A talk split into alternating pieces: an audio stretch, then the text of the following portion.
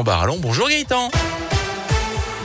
Bonjour Jérôme, bonjour à tous. À la une de l'actu, difficile de prévenir les suicides en prison. On vous en a parlé hier matin sur Radio Scoop. Le détenu retrouvé mort jeudi soir dans sa cellule de la Talaudière s'est bel et bien suicidé.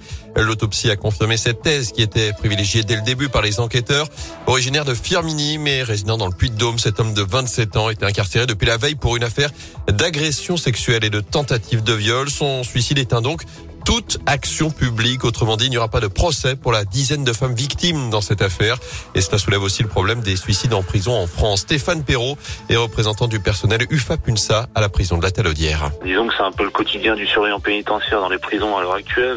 Les suicides, c'est assez fréquent. C'est pas tous les jours, mais c'est assez fréquent. Ce détenu est arrivé deux jours avant son suicide. Donc, quand la, la personne euh, arrive chez nous en prison, il euh, y a un entretien préalable avec euh, tous les services compétents. Si on repère une fragilité, effectivement, on la signale et on évite de le laisser tout seul en cellule, parce que sur les personnes suicidaires, il vaut mieux qu'ils soient deux en cellule que tout seul. Là, ils étaient deux en cellule, donc le problème ne se posait pas. Maintenant, même avec des moyens supplémentaires en termes d'effectifs, ça n'aurait pas changé le souci. Pour moi, le problème à l'heure actuelle, c'est le problème de formation des agents par rapport à ce genre de situation. Et cet homme de vingt-sept ans a profité du rasoir qui est fourni dans le package fourni aux prisonniers arrivant pour mettre fin à ses jours.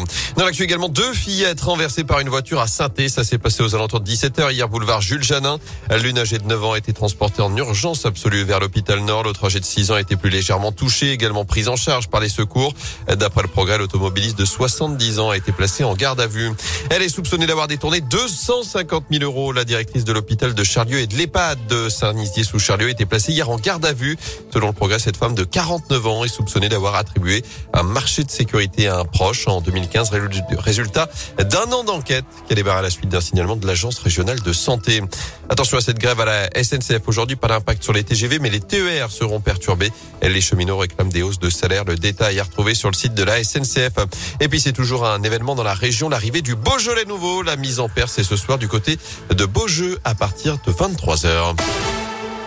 En foot, les Bleus finissent sur une bonne note. L'équipe de France, déjà qualifiée pour la prochaine Coupe du Monde au Qatar, a terminé sa campagne des éliminatoires par une victoire hier soir en Finlande. Succès deux zéro grâce à des buts de Karim Benzema et Kylian Mbappé. Notez hier soir la qualif des Pays-Bas pour le prochain Mondial. Le tirage au sort de la compétition aura lieu le premier avril deux mille vingt-deux au Qatar.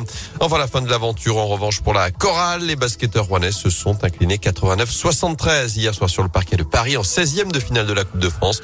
Prochain rendez-vous dès vendredi avec la réception du Portel en championnat, ce sera à la Vacheresse.